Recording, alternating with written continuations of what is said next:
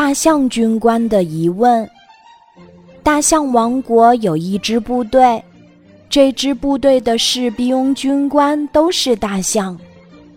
每天早晨，大象士兵们都要在军官的带领下，在操场上一二一一二一的操练。一天，大象军官率领全体士兵，排着整齐的队伍走出了军营。军官喊着响亮的口令：“一二一，一二一。”士兵们随着口令，踏着整齐有力的步子，雄赳赳地走上了一座大桥。轰隆一声，大桥突然断裂，把所有的士兵和军官都抛进了水里。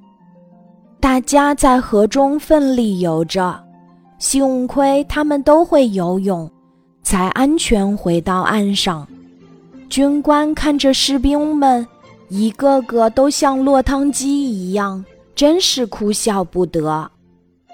大象军官想，这座大桥刚造不久，桥的结构十分牢固，完全能够承受这些士兵的重量。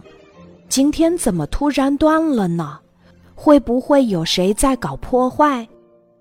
大象军官把事故的经过和他的想法向上级汇报，上级派来了象博士帮助破案，寻找大桥突然断裂的原因。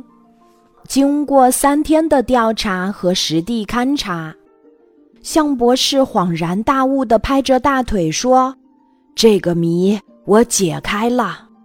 当一队士兵齐步走时，所有的脚都整齐有节奏地使劲儿踏在桥面上，给桥梁带来了一定频率的震动。由于桥自己本身也有一个固有的振动频率，当士兵齐步走的频率接近桥的固有振动频率时，就发生了共振。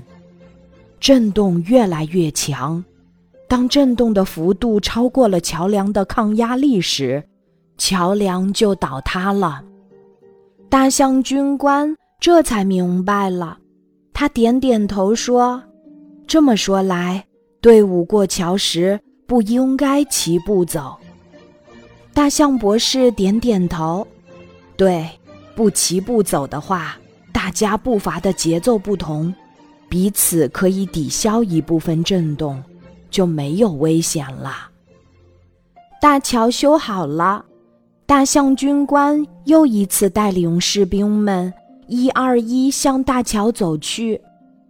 当快要踏上大桥时，大象军官发出口令，让大家不再齐步走。士兵们踏着不整齐的步子，安全地过了桥。今天的故事就讲到这里，记得在喜马拉雅 A P P 搜索“晚安妈妈”，每天晚上八点，我都会在喜马拉雅等你。小宝贝，睡吧，晚安。